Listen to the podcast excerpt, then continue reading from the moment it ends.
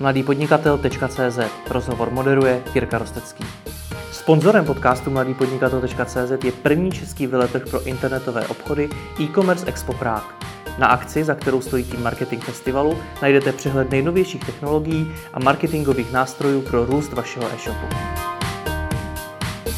Zakladatel a ředitel recepčního a rezervačního systému Previo.cz Pavel Kotas. Dobrý den. Dobrý den. Řekněte mi na začátek, co všechno dneska Previo je a jak funguje. Previo je hotelový software, který v sobě kombinuje funkce hotelového systému, takzvaného PMS, Property Management System z angličtiny, a Channel Manageru, což je de facto software na zprávu internetových distribučních kanálů, jako je Booking.com, Expedia a podobně, a rezervační formulář do vlastních webových stránek hoteliera, což se anglicky je Internet Booking Engine. Takže je to takové jako software, my říkáme all in one, jako všechno v jednom pro menší střední hoteliéry hmm. v České republice, na Slovensku primárně. A na čem vyděláváte? Na poplacích z provozu toho systému. Takže je tam nějaký měsíční pronájem toho systému. Tak. A v jakých jste číslech si rozradíte? a čistě za tu divizi Previo nebo celkově za celou skupinu? Můžete to klidně rozdělit. Jo, my totiž kromě tohohle hotelového systému ještě děláme rezervační portály, hmm. to znamená Hotel.cz, Hotely.cz, Spa.cz jsou takový ty hlavní.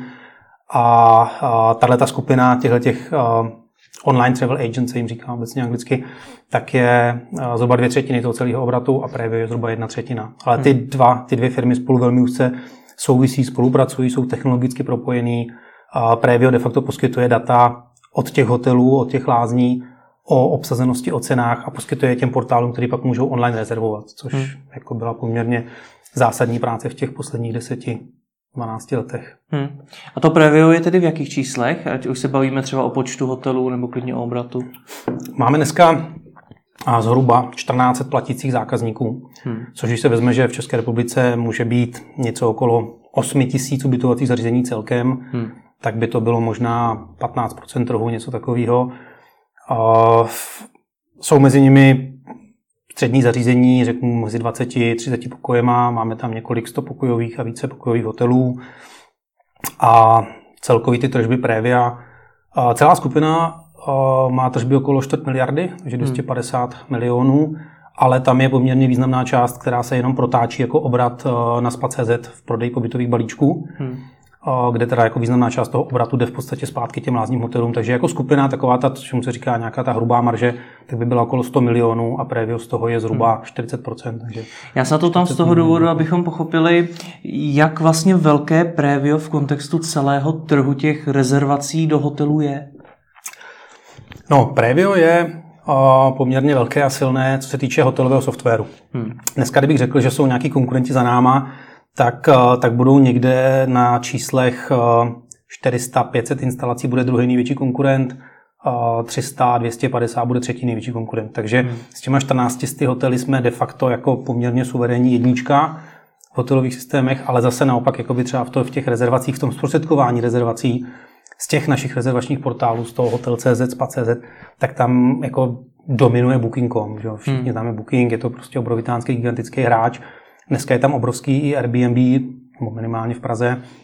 A my jsme taková nějaká jako dvojka za tím hmm. takže to, co doručíme do těch hotelů, tak, tak se bude, doufám, letos blížit někde půl miliardě v obratu, který českých korun, který hmm. doručíme do hotelů v rezervacích.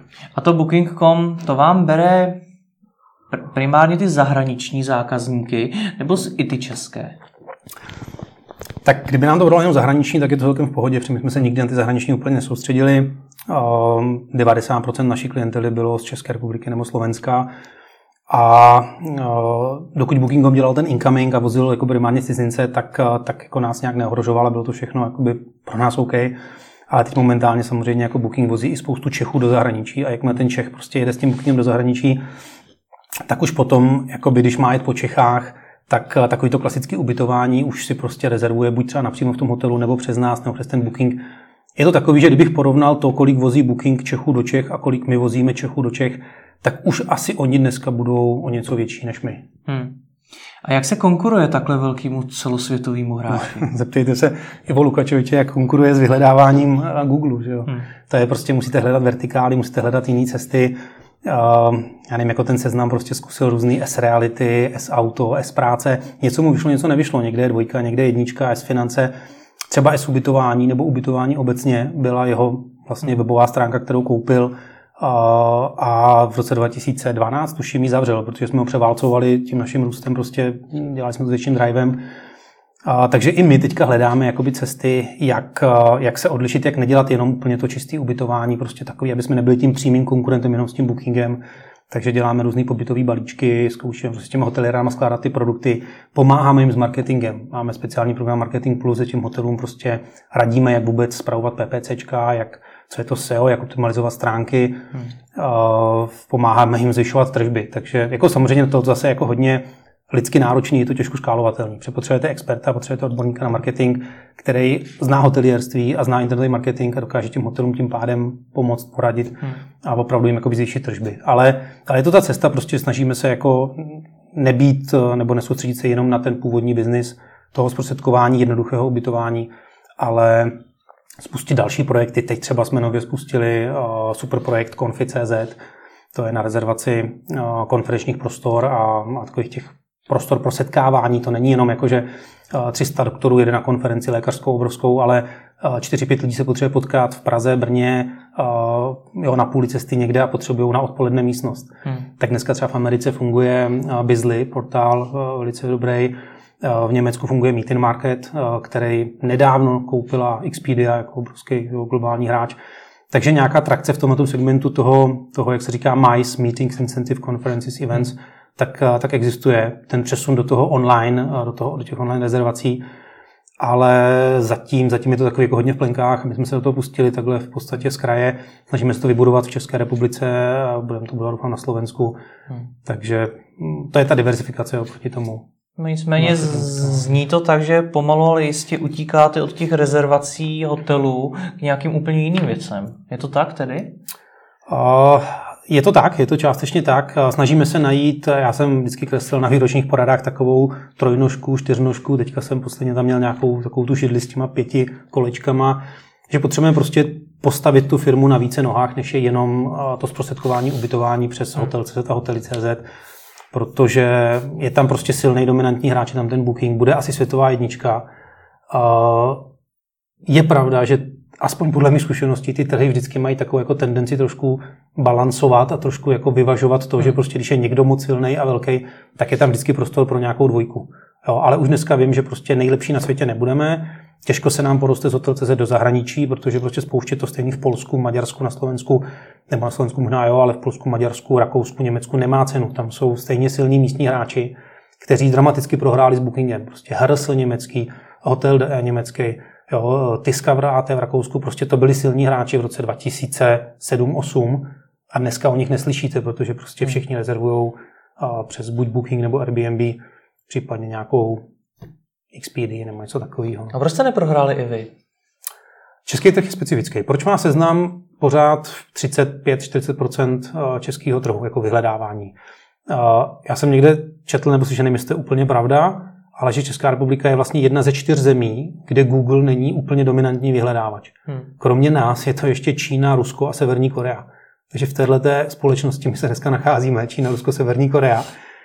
Ale něco to vypovídá o českých lidech, o nějaké jejich možná trošku konzervativnosti. Snad jediná kombinace, kde je dobrý v těch zemích, jako být jak na stejno. Je, jako úplně jinak se dělá marketing. Prostě děláte marketing pro dva hráče, děláte SEO pro dva hráče, pro dva vyhledávače. Prostě to, co ten, to, co ten booking válcuje prostě v tom zahraničí, kde má 90% trhu, nějakou svoji prostě jedinou rovinou přes Google, prostě kde on dělá obrovský obraty v miliardách dolarů, že jo, má lepší ceny, všechno než my na nákup reklamy, tak prostě tady u nás se nám dařilo jak skrz SEO, tak skrz právě jako marketing PPCčka udržet ten objem, růst, v podstatě růst stejným tempem jako ten Booking. My jsme do dneška rostli stejnou rychlostí jako Booking, jo, což jako, je jako fantastický v tomhle Ale myslím si, že prostě ten růst jako nebude pokračovat do nekonečna a že ta cesta je prostě trošku uh, hledat jiný projekty. No seznamu už ty čísla klesají.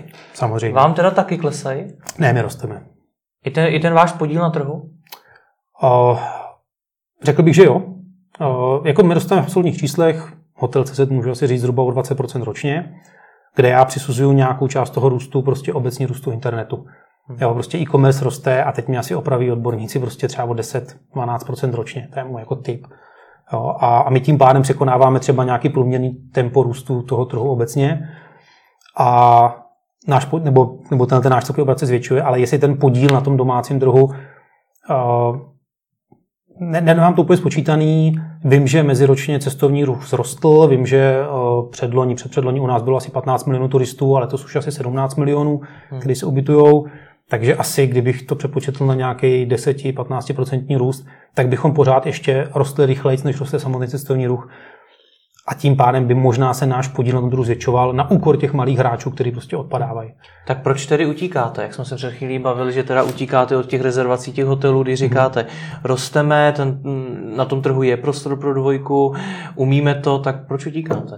Jo, protože máme nějaké kapacity, jak jakoby řeknu, znalostní, informační, technologický a vidíme další příležitosti. Takže to není jako utíkám, tady to opustím a spálím mosty. Hmm. To je prostě, máme tady super stabilní divizi, která funguje, která generuje peníze pro jakoukoliv další inovace. A místo toho, aby jsme si vypláceli nějaké dividendy a spláceli investice a podobně, prostě, tak můžeme investovat do něčeho, co zase má potenciál růstu, co má potenciál růstu o 100% ročně, jo, co nás bude zase jakoby trošku víc bavit. Protože upřímně řečeno, jakoby to rezervace obytování už jsou jako dost dřina.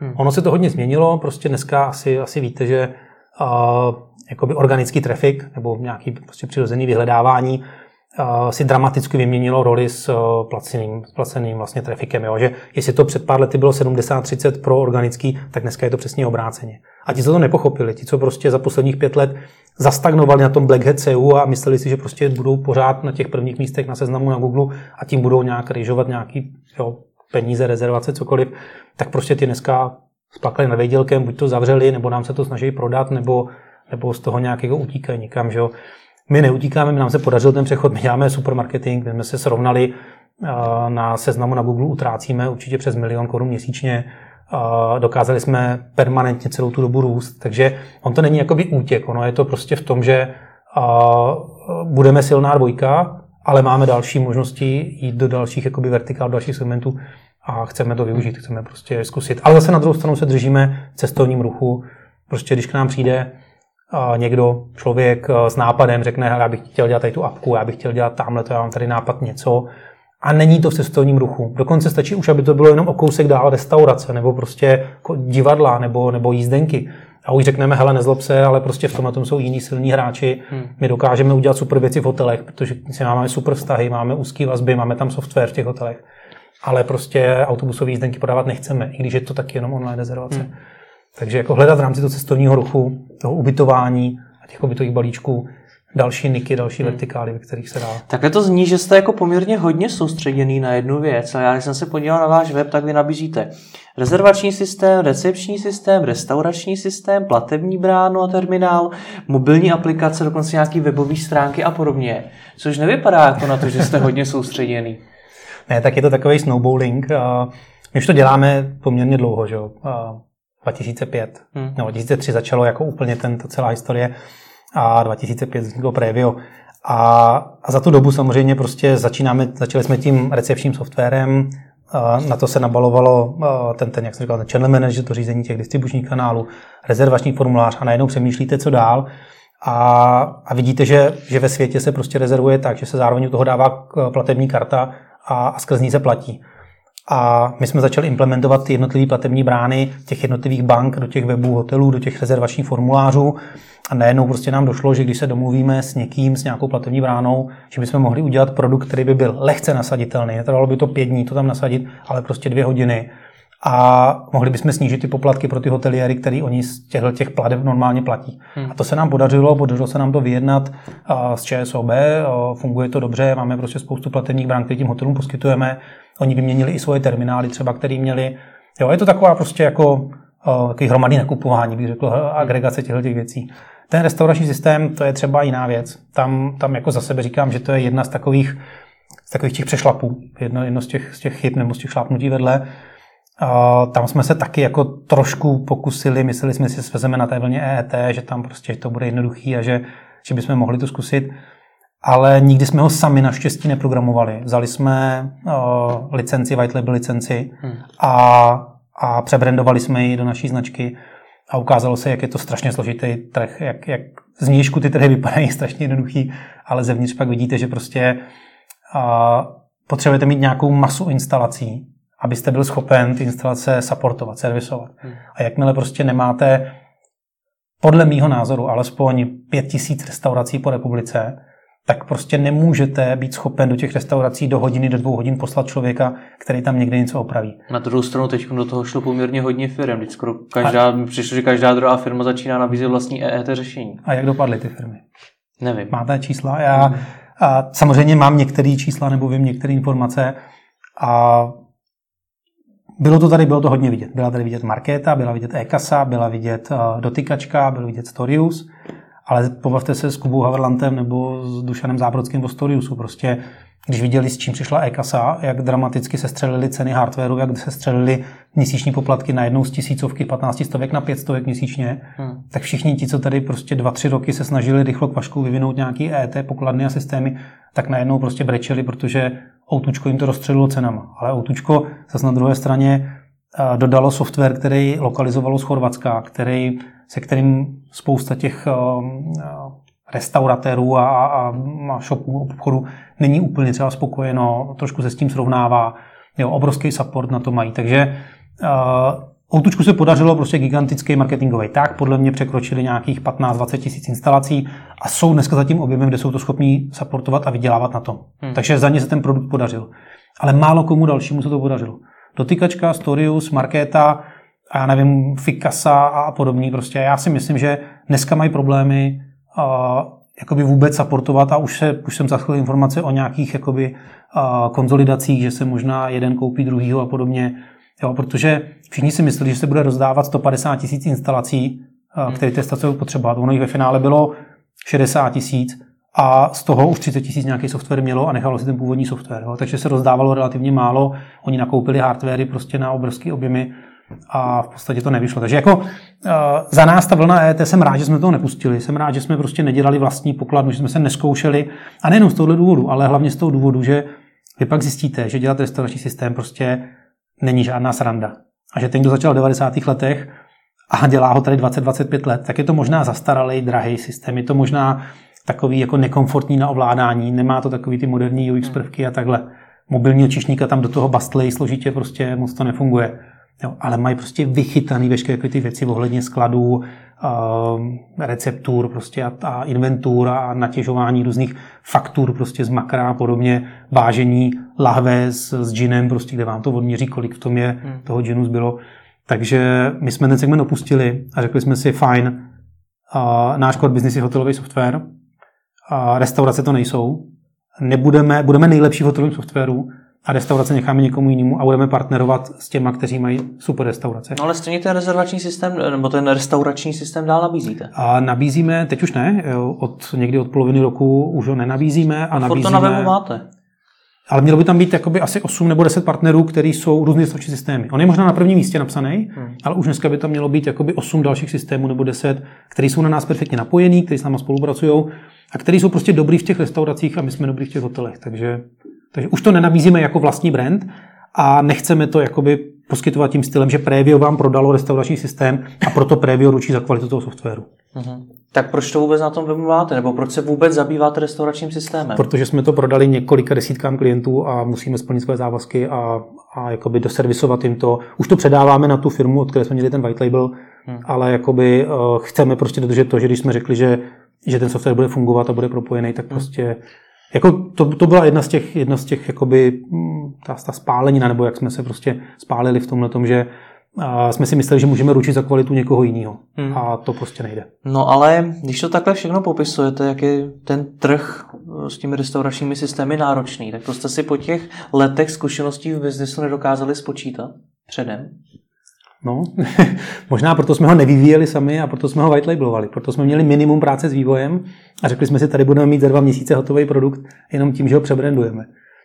Kdyby jsme byli ještě naivnější, tak si ho asi vyvíjíme sami. A to by byla velká chyba. Tak se zeptám ještě jinak, proč po tolika letech vývoje vlastního systému jste vůbec šli do toho white labelu? Jo, jo, jo. jste přece musel vědět, že, že ten vývoj samotný, kde ten produkt máte 100% pod kontrolou, že to má přece jenom něco do sebe, hmm, než ručit hmm. za cizí práci.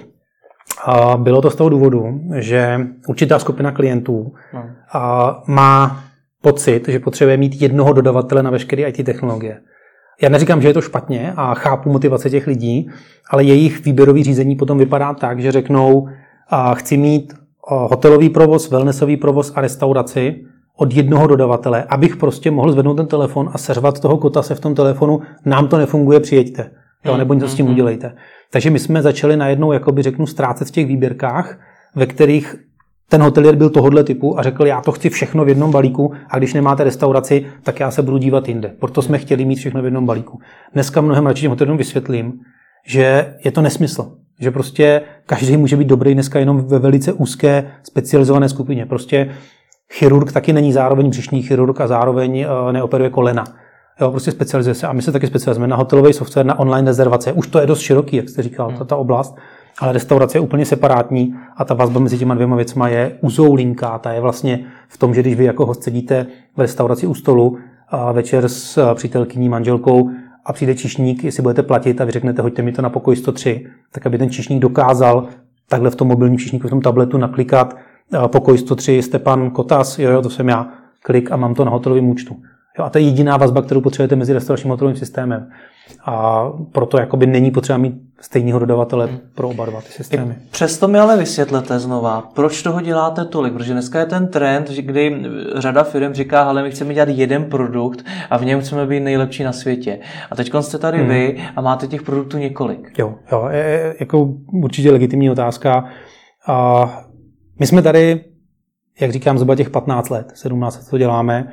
Máme dneska okolo 100 zaměstnanců a máme to rozděleno do čtyř takových velkých divizí, která každá má cirka těch 20 nebo něco jako to není úplně přesný, ale prostě třeba 40 lidí v jedné, 30, 20 a 10. Hmm.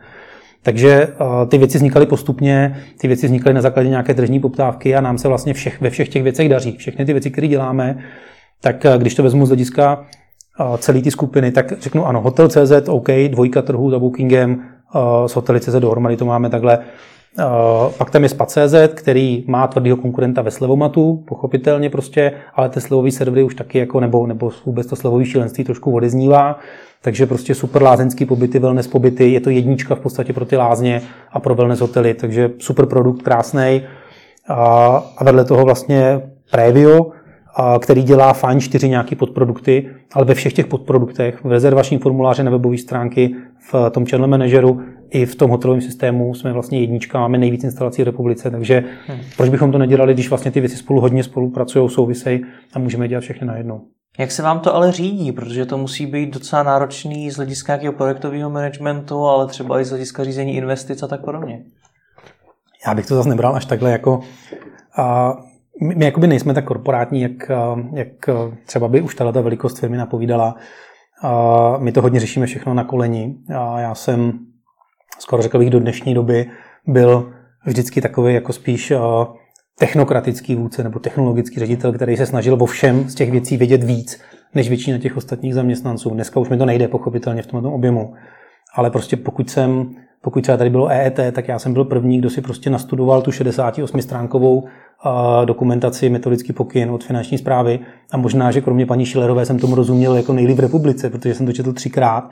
Jsem se chystal na to, až vyjedeme v říjnu nebo v, v září mezi naše hotely, přejezdíme po takových jakoby mini konferencích roučou, kde je se zveme a kde jim říkáme ty informace a já jsem prostě potřeboval vědět, že těch půl hodiny, 20 minut, co tam budu mluvit, tak prostě budu o EET vědět od A do Z.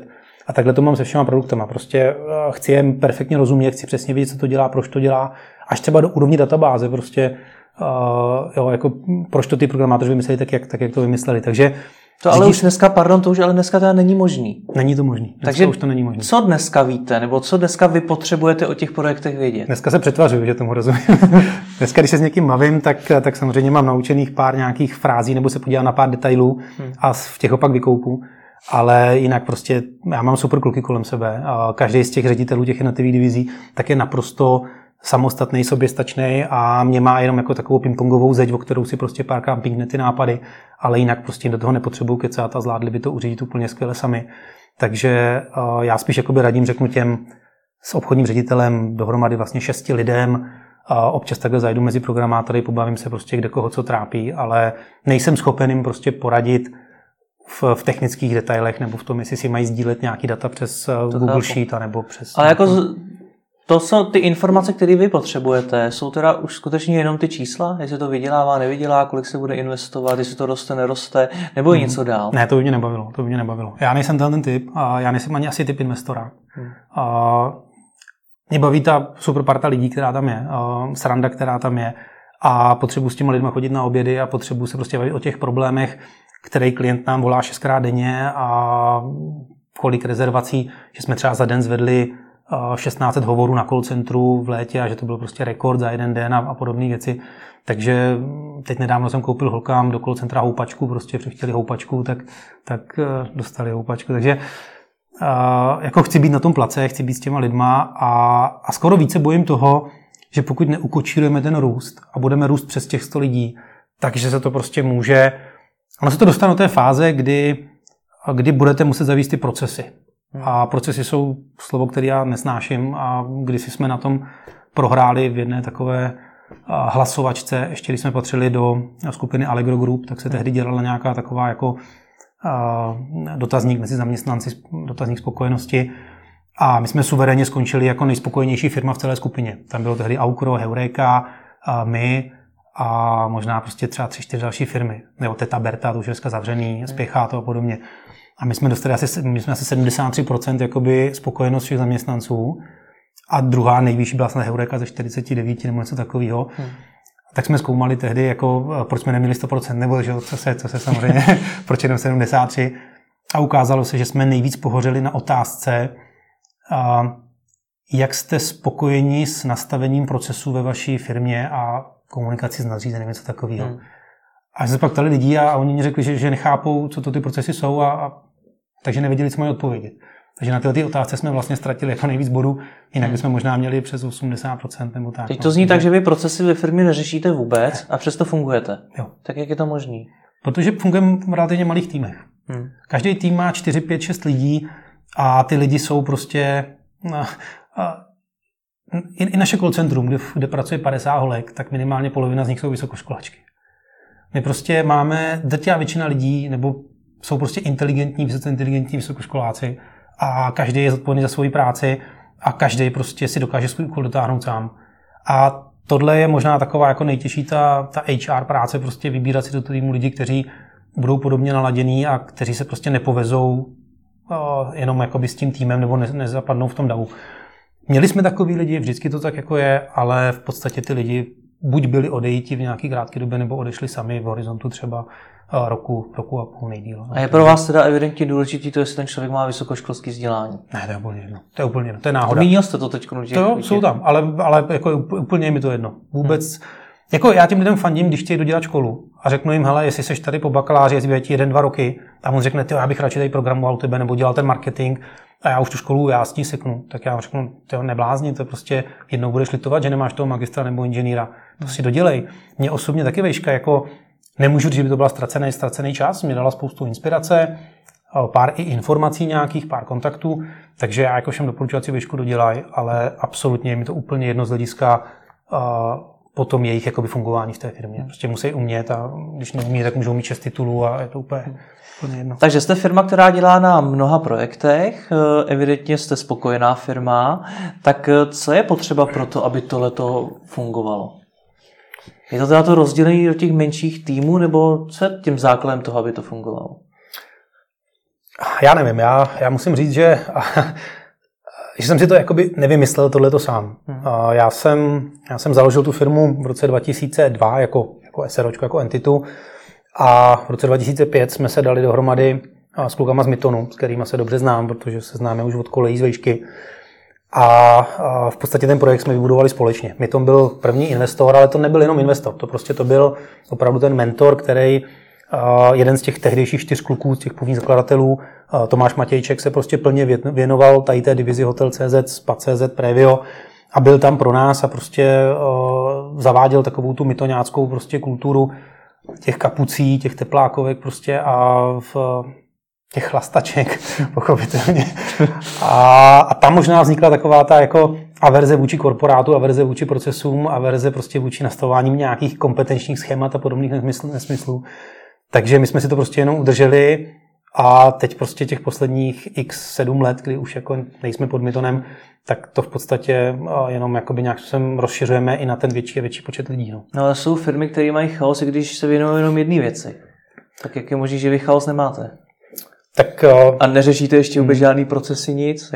Ne, tak já bych neřekl, že jako vůbec nemáme žádný chaos, to, to zase tak jako není úplně pravda, ale, ale jako zvládáme ho nějakým způsobem, tak jako je dobrý to, že, že rosteme, že jsme prostě na růstoucím trhu. Já jsem říkal vždycky, že bych nechtěl dělat nějakého místního pekaře, i když dneska je to taky super, jo, ale prostě dodávat někam do supermarketu, nemít možnost růst mimo to město, prostě být, na, být v segmentu, který roste o 2-3% ročně nebo naopak klesá třeba, tak by to bylo mnohem složitější. My jsme v segmentu, který prostě roste, výrazně roste a my se snažíme jenom na tom růstu, na té vlně prostě jet a, a dělat to dobře. Takže hmm. uh, fakt si myslím, že to je hodně o, o těch jednotlivých lidech, že prostě ty lidi, který tam mám, tak každý z nich jednotlivě ví, že uh, do té práce se nepřišel flákat. Že si nepřišel odsedět dobu do oběda a, a pak nečeká na pátou nebo na čtvrtou hodinu, aby odešel domů z práce. Tomu rozumím, jak to ví? Hrozí mu nějaký, nějaký postih, nebo jak, jak, jak tohle to ví? Ne, ne, ne. Tímhle jak to řešíte? Obecně motivaci lidí. Já si myslím, že to je v tom, že ten člověk má, a teď řeknu to blbý slovo kompetence, ale prostě on má určitou samostatnost, může něco vymyslet, může s tím přijít a, a stejně tak může nesouhlasit s tím, co mu řekne někdo jiný v tom týmu. Máme hodně plochou strukturu, jako nejsou tam nějaké úplně hierarchické jako struktury vysoký, takže, takže dokoliv může za kýmkoliv přijít. Všichni samozřejmě tykáme ve firmě, to jako nemusí nikdo nařizovat nebo něco, nemáme žádný dress code, žádný uh, pracovní doby a podobně. A prostě když přijde kdokoliv z toho týmu, z těch 100 lidí za mnou, sedne si se mnou prostě do zasedačky nebo prostě ke mně do kanclu a řekne, uh, ty Pavle, tohle je úplně na, jo, může použít jakýkoliv vulgární slovo, tak prostě já to beru úplně v pohodě. Řeknu mu, ty, a proč myslíš, že to je na pytel? a, a vysvětlíme si to a, a buď má argumenty on, nebo má argumenty já a klidně tam s ním sedím hodinu, abych prostě pochopil, proč, proč se mu nezdá, že to máme dělat tím tím způsobem. Hmm. No a pak se buď dohodneme, nebo málo kdy se nedohodneme. Málo kdy musím na konci říct, hele, chápu tě, ale furt si trvám na, spěv, na svém, udělejme to takhle a, a když tak jako ponesu odpovědnost já, když se to nepovede. Hmm. Jo, většinou ty lidi prostě buď pochopí mě, nebo já pochopím je a, a dojdeme k nějakému prostě řešení. Takže hmm. Takže ty lidi prostě vědí, že ta práce jejich je vidět, že něco znamená. Já, když jsem se potom bavil s pár klukama, kteří třeba u nás dělali z začátku a pak odešli do korporátu, jo, do, do velkých firm, T-Mobile, Skype a podobně, tak prostě on najednou jsou zoufalí. Oni najednou řeknou, ty já za celý den napíšu dvě závorky do kódu. A pak čekám celý den na schválení čtyřma úrovněma nade mnou, jestli to můžu jako komitnout dál do toho systému, jestli to může někde projevit.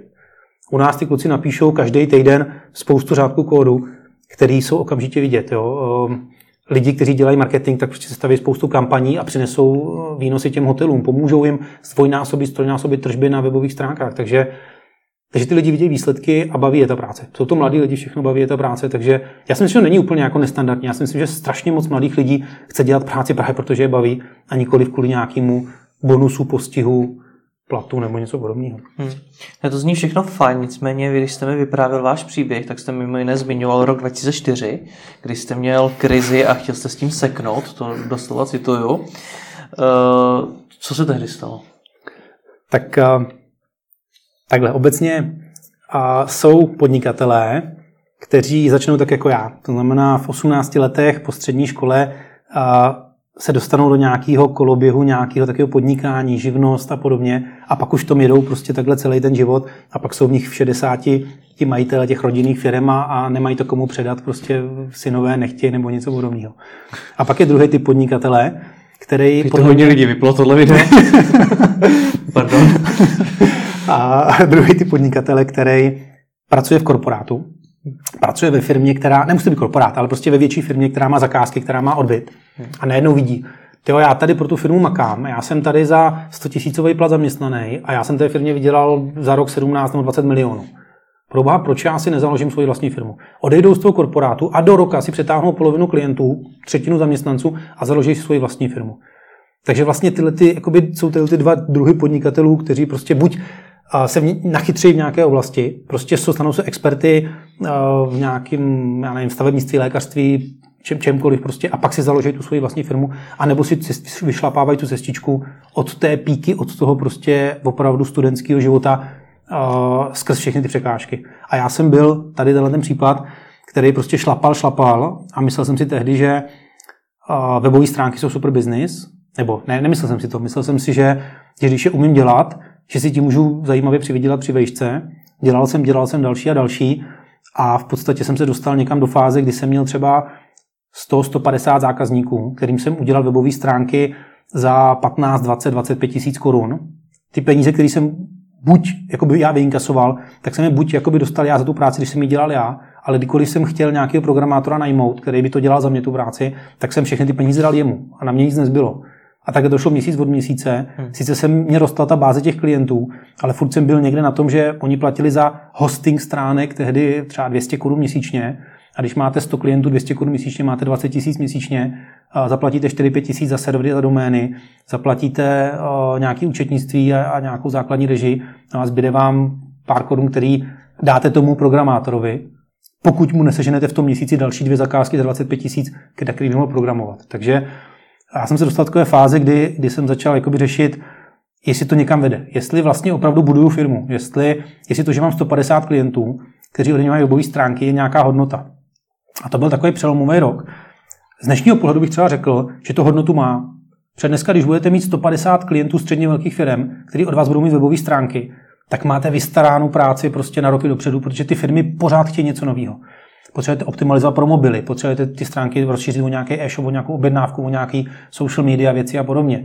Takže dneska ty firmy paradoxně, které dělají webové stránky, podle mého názoru, mají mnohem lehčí pozici, než jsme měli my tehdy mezi těmi roky 2000-2004, kde jsme tady byli pár velkých firm, Forest Gump, eh, Etnetera, eh, Aaron Group, já nevím, prostě hmm. tohle, a já jsem byl menší firma a ty zakázky jsem získával hůř, takže prostě po té, co jsem, řeknu, jako v rok tak nějak eh, žil z ruky do huby s cashby minimálním platem, kdy mě v podstatě podporovali rodiče, eh, pomáhala mi přítelkyně, nebo tehdejší přítelkyně, dneska manželka, eh, jezdil jsem jejím autem, který jsme zdědili po jejím dědečkovi, tak, tak jsem byl v takový, jako, takový fázi, jsem si říkal, pro boha, proč já s tím neseknu. Měl jsem několik nabídek, tehdy jsem se bavil třeba s Ondrou Fricem z Molu, že mu jako chtěl, chtěl hledat marketingového ředitele, Bavil jsem se, nebo měl jsem několik nabídek z různých korporací, prostě jít dělat za z Centrum Holdings, prostě 60, 80, 100 tisíc plát na tehdejší dobu, prostě,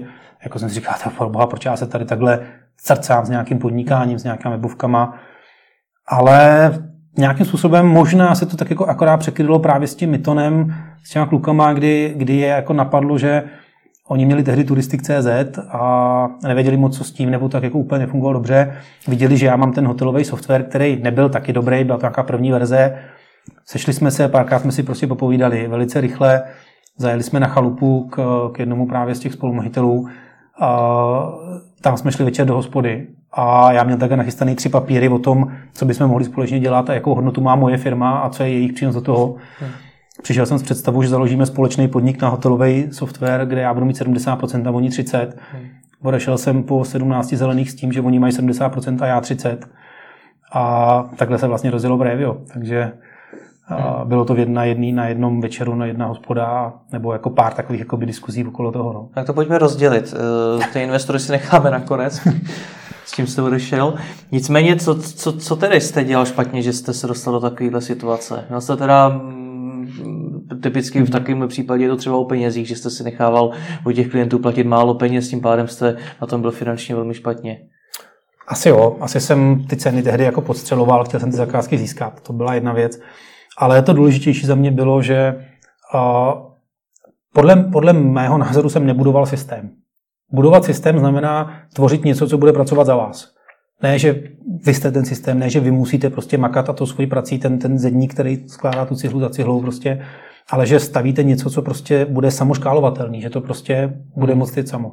A to jsem si uvědomil právě někdy v té době, ty mitoňáci do toho prostě vnesli další takový jako nadhled v tomhle a, a dával to značný smysl. Prostě buď, buď zkusím vybudovat firmu, která pojede sama a, a systém, který před ten transakční biznis, prostě to je, to je super. Jako, jako biznesy typu Heureka, tak prostě co vlastně dělají? Nakupují nějaký trafik, nějaký kliknutí a prodávají to kliknutí. Nemají žádný sklady, nemusí mít absolutně žádný teď řeknu jako ty zaměstnance typu prostě ty pikery, co jsou dneska v rohlíku a podobně. Hmm. Jo, a přitom, přitom na, na pěti, sedmi serverech můžou zvládat objem v milionech návštěvníků měsíčně a vydělávat 100 miliony korun. Jo. Takže to je jakoby, o tom je ten systém. No. Když to ten řemeslník, ten, ten živnostník, který to dělá primárně svojí prací, tak ten se na tyhle ty objemy jako horko těžko kdy dostane.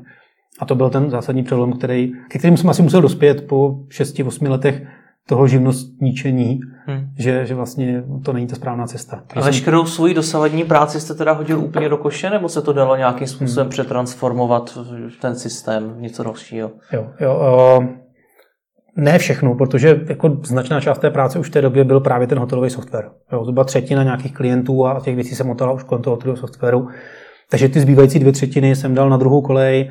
A tehdy právě vlastně mi to nějaká divize Stable.cz nabídla, že se o ty klienty postará, že jim udělá hosting, jo, měli i divizi vlastně tvorby webových stránek, takže si ty klienty převzali, za to šly nějaké peníze do té firmy společné, do toho biznisu a, a já jsem se mohl odpoutat. Dokonce to od nich byla podmínka.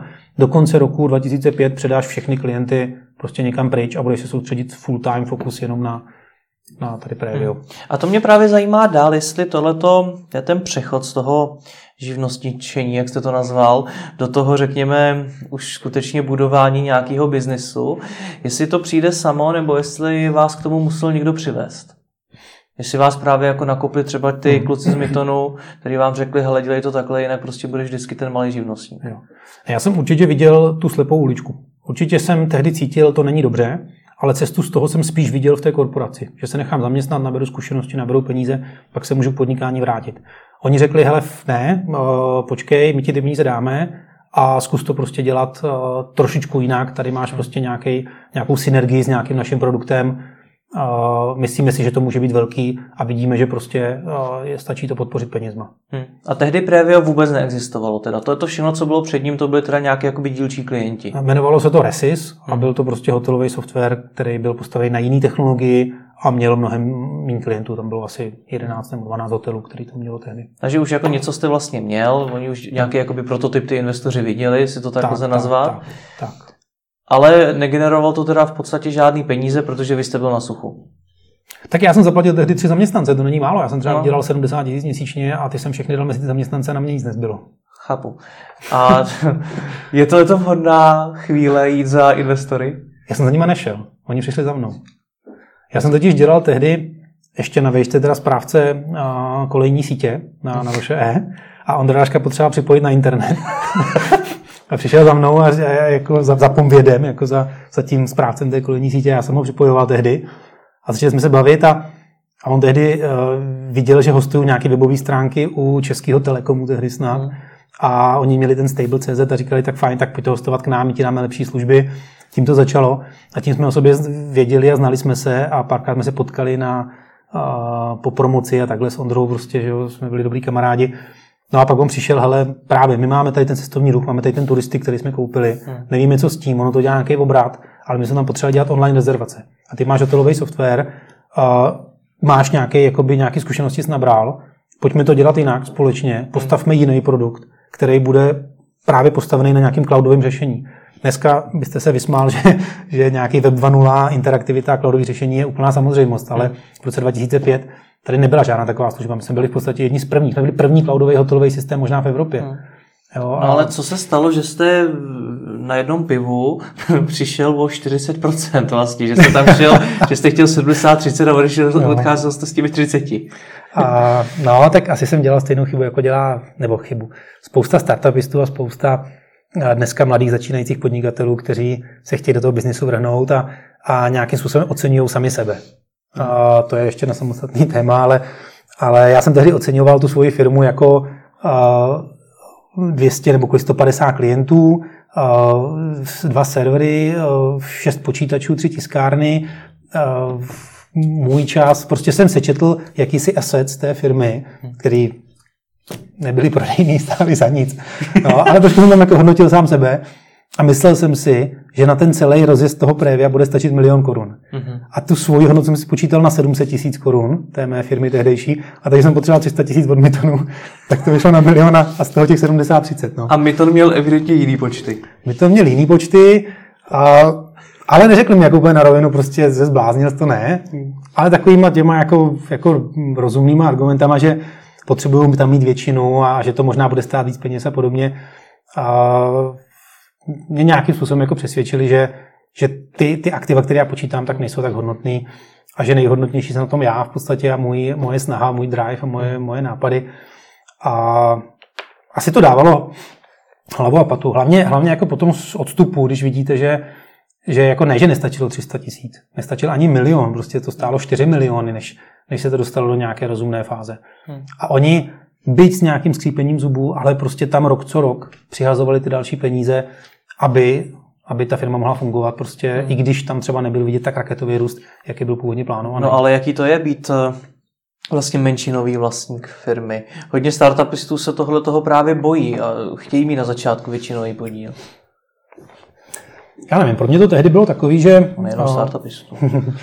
já si pamatuju tehdy jeden rozhovor s Ondrou Raškou, jedním ze zakladatelů Mytonu, který se mě ptal, asi to nebylo přímo na tom pivě, ale někde tak jako okolo toho, Pavle, co bys od toho chtěl, co bys chtěl za tři, čtyři roky z tohohle celého biznisu, s čím bys chtěl odejít? Jo, protože už tady to bylo stavěné jako na exit, jak se hezky česky říká. A já jsem tehdy říkal, no já si chci postavit dům. A dům tehdy stál 3,5 milionu. Jsem nepočítal asi pozemek nebo nevím. Tak jsem řekl, hele, když to budu mít 3-4 miliony, tak, tak já budu šťastný. A on řekl, jo, to je reálný. Pojďme. Vem si tady, budeš mít 30%, budeš to dělat a, a tohle to ti slibuji, že z toho dostaneš. Netrvalo to 3 roky, trvalo to 6 let, ale zase těch milionů nebyly 4, ale o něco víc. Mm-hmm. takže, takže to nebyla pro vás jakoby diskomfortní situace být tím menšinovým vlastníkem? Protože doteďka jste byl v té hmm. době vlastně sám, sám sobě pánem. Hmm. Navíc si myslím, že jste asi z toho, co jsem pochopil, měl to ego asi ještě trošičku někde jinde, když jste sám sebe taky oceňoval a najednou jste byl vlastně menšinový vlastník. Ne, to, tohle ne. Já právě tím, že jsem jako že už jsem jako viděl tu slepou uličku, že jsem hmm. si říkal, že to prostě takhle nejde, že to dělám blbě, tak, tak mně to jako nepřišlo jako nějaký downgrade jít na 30%, být menšinovým vlastníkem. A prostě jsem to bral jako, hele, v pohodě, jsem jdu, jdu úplně od nuly do něčeho s nějakým know-how a někdo jim do toho dává peníze a já do toho dávám svoji dřinu. Hmm. jako samozřejmě, že se to prostě potom časem, že nastávaly nějaké jakoby sporné momenty, kdy já jsem říkal, kluci, já už tady zase 6 měsíců dělám za 7700 hrubýho minimální mzdu, já už nemám na to, abych si šel prostě do restaurace na normální oběd a, a, a oni kluci říkali, ne, nemáš ty čísla, který jsi měl mít. A jako měli pravdu, neměl jsem takový počty instalací licencí, které jsme měli mít, které se naplánovali na začátku. Ale stejně prostě většinou řekli, hele fajn, abys byl v pohodě, tak tady máš na nějakou vyšší než minimální mzdu, na něco rozumného, za co se dá prostě žít a makej dál, máš dalších 6 měsíců života prostě a můžeš žít dál. Takže hmm. takhle jsem dřel a takhle to potom další dva roky nebo tři fungovalo, vlastně 2,7, 2,8. No. A že 2,9 to začalo být jako takový růžovější. No to bylo právě, to jste ještě taky říkal, že ta druhá krize, nebo v letech 2006 a 2008, že to taky byla permanentní krize. Co se dělo tam? To už teda bylo, řekněme, ty dva roky po té investici, nebo teda po tom spojení s Mitonem. Tak co, než, no, no, co neklapalo? Já už jsem eh, na, na nějaký, co to bylo, na Codecampu, na přednášce pro Codecamp jsem a měl takovou svoji osobní jako eh, prezentaci, která se jmenovala uh, Our Overnight Success Took Exactly Five Years. Hmm. Jo, jak prostě vždycky vidíte to, že ten startup tady vyrostl z ničeho nic, to Airbnb, to ten Facebook, to tady za rok snad vyrostl na miliardu lidí, prostě jak je to hmm. možný. A když pak si jako načtete to, jak to tam předtím sedm let bastili, ty Foursquare, Twittery, jak se třeba verze mají někdo vyhodil prostě a řekl, že jsou nesmysly prostě. Hmm. A až prostě fakt čtvrtá třeba verze uspěla, tak u nás bylo to stejný. Prostě ono to trvá pět let a zvláště v tomto biznisu, kde jsme my, B2B business, software, tak prostě to asi nemohlo být moc rychlejší. Takže hmm. jako uh, tam nějaký potrpění muselo být. Jak říkám, tehdy jako já jsem to chtěl dělat, uh, těch peněz na mě moc nezbylo, ale já jsem zase žil skromně, já jsem nepotřeboval nějak rozhazovat, takže já jsem se uživil za 4-5 tisíc měsíčně, hmm. když jsem měl zajištěný bydlení a, a to mi stačilo. A když jsem viděl, že ta firma roste a že to někam jako směřuje, tak jsem byl ochoten to odstoupit. Hmm. A poslední věc, kterou jsem si u vás poznamenal, když jste mi říkal, že se v Česku nic moc nového nevymyslí a že vidíte všechno spíš negativně. Jak jste tohle to myslel, že v Česku nic moc nevymyslíme? Ježíš, má teď mě sežerou všichni ostatní podnikatelé internetový e-commerce. A, no takhle. A obecně máte strašně velkou úmrtnost firem jako takových. Prostě z deseti firem uspěje jedna, což málo kdo vidí v horizontu prvních tří, pěti let. A z těch firm, které uspěly a které jsou vidět u nás, tak a teď doufám, že se fakt jako nespletu, ale podle mě zase 9 z 10 jsou klonem nějaké zahraniční služby. Jako vůbec nebudu tady křivdit, nebo, nebo takhle, nechtěl bych křivdit třeba Avastu s AVG, který v 88. roce uh, založili super antivir a jsou světovou skoro jedničkou prostě, nebo vynikajícího. Ale kdo další? Good Data, Social Bakers, uh, Nevím, nenapadá mě do další. Kdo, kdo tady z českých startupů udělal globální, geniální službu onlineovou e-commerceovou, která je uh, evropskou jedničkou, východoevropskou jedničkou? Hmm. Prostě Slevomat, Tomáš Čupr, super kluk, znám ho ze světa, v, uh, jsme spolu hráli fotbal, uh, on nám dělal tehdy rozhodčího fotbalového, takový nesmělý kluk, dělali jsme si něj srandu, mohl jste ho seřvat na hřišti, pak byl pět let v Sheffieldu, najednou se vrátil, Uh, zavolal mi, zeptal se, jak, co ty kluci z Mytonu, jsou to dobrý kluci, já mám takový nápad, já bych chtěl něco udělat tady. A říkám, jo, jsou super, běž s ním a do toho, no a do tří měsíců tady měl slevomat. Ale co byl slevomat? Kopie Grouponu. Prostě nic nového pod sluncem. Viděl to v Británii, že to funguje, přinesl to sem, skvěle to exekuoval, úplně, úplně vynikajícím způsobem. Hmm. Ale já prostě si nemyslím, když přijde někdo za mnou a řekne, hele, dej nám peníze, investici na něco, tady my tady máme nápad, který ještě nikdo jiný v životě na světě neskusil tak se vždycky na ně podívám a řeknu, hele, jsi špatně googlil, ne? Prostě to je jako, pokud to neexistuje na světě nikde, v Americe, tak to prostě pravděpodobně máš šanci jednaku deseti tisícům, prostě, že, že s tím uspěješ. Zvláště tady se z České republiky. Takže nemá smysl vymýšlet nový nápady podle vás? Ne, že by to nemělo smysl. A vím, že třeba i kluci z Mytonu, nebo prostě kdokoliv jiný, by rádi udělali nějakou světovou pecku. Něco prostě, co bude fakt další Twitter, další Facebook. Ale to se povede tak málo firm, který, jo, že, ta, že ta pravděpodobnost, jako můžete sázet sasku a máte jedna ku 14 milionů, že vyhrajete, nebo můžete hrát včerejška účtenkovou loterii Babišovu a máte šanci jedna ku milionu, že vyhrajete, něco takového. Ale šance, že založíte v Čechách startup, který se stane globální jedničkou ve svém, ve svém segmentu, hmm. tak je podle mě menší než ta výhra v té sasce. A mnohem, Ale to tak je ve všem. No není, mnohem bezpečnější je a spoustě lidem se to povedlo. Uh, vzít to, co funguje v té Americe, hmm. uh, jet se podívat na ty konference, podívat se na ty startupy, sledovat tu scénu, uh, podívat se, co tam funguje za ty apky a tady v českém prostředí to lokalizovat. Prostě tady jsme pořád spoždění o 3-5 let za Amerikou. I když samozřejmě spousta z těch startupů se k nám dostane do měsíce. Dřív to trvalo 2-3 roky, dneska je to prostě do měsíce, je tady ten nápad. Hmm. Jo? Ale nápad je, to je nic. Já nápady neocením. Já prostě uh, pro mě důležitá exekuce. Pro mě je důležité to, jak ten člověk dokáže ten nápad zrealizovat, jak dlouho dokáže uh, tlačit před sebou, jak je prostě v tom dobrý. A přesně jako vzniklo 300 slevových serverů a dneska je tady de facto jeden, protože i, ty, i, i ta dvojka se střelila teďka do nohy se ztrátou domény a, a ty další vlastně krachujou, tak, uh, tak je to jenom prostě o tom, proč uspěl ten jeden z těch 300. Přeměl nejlepší exekuci, měl všechny věci, které potřeboval, marketing, finanční zázemí, uh, drivovaného lídra a prostě hajroval dobrý lidi a jako dělal to nejlíp z těch všech 300, kteří to zkoušeli dělat. Takže to, to vaše sdělení v rámci teda tohoto názoru, že v Česku se nic nového nevymyslí pro ostatní podnikatele, tedy jaký? Mě někdo se žere tady.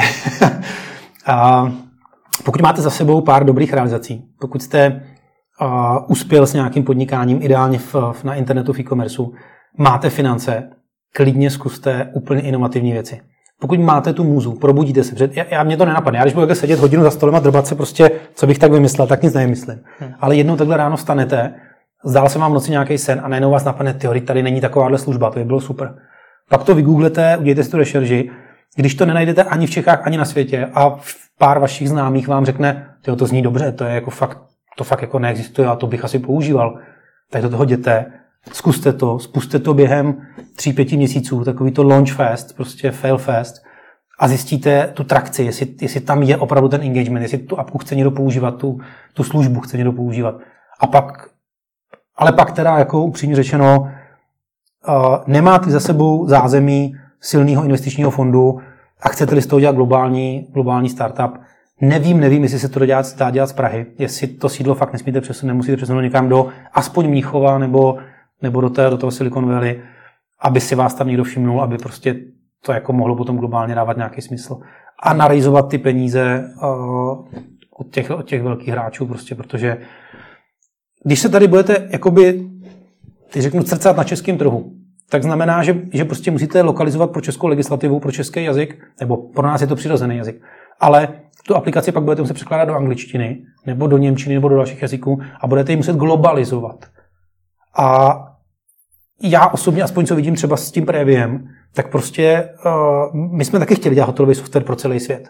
A zjistili jsme, že to nejde, že prostě nemůžete to jenom přeložit do angličtiny a všem to takhle dát, hele, to je skvělý v Čechách, tak to přece bude používat každý na světě.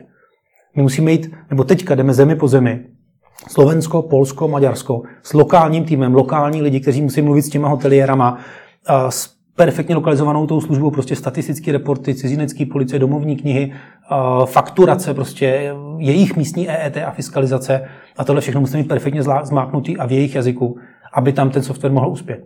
Takže ta služba, pokud ji tady budete prostě napřed jakoby dělat pro Českou republiku, pro Slovensko, pro Maďarsko, Polsko, tak těma jazykama se zabijete. Tou lokalizací těchto těch východoevropských zemí, kde je 12 zemí, 12 různých jazyků, tak se prostě jako zdržíte o 2, 3, 4 roky a předběhne vás někdo s tím stejným nápadem zahraničí. Takže začít rovnou na globální úrovni. Asi jo. A musíte na to mít peníze, musíte na to mít koule a prostě musíte jako uh, fakt vědět, že prostě do roka chci mít globální obrovskou firmu uh, dělanou z té Ameriky. To, to je můj názor. Ne, neříkám, že by to nešlo. Uh, to určitě ne. Já to nejsem schopen. Já toho nejsem schopen uh, takovouhle. A nepustil bych se do toho. Je to stejný, proč nekupuju tikety Sasky. Prostě já nepůjdu do toho, do tohoto rizika, když můžu skvěle dělat uh, službu, která třeba jsem se inspiroval někde ve světě a vím, že tam funguje a přinesu ji do České republiky. Tak vám děkuji za rozhovor. Není zač.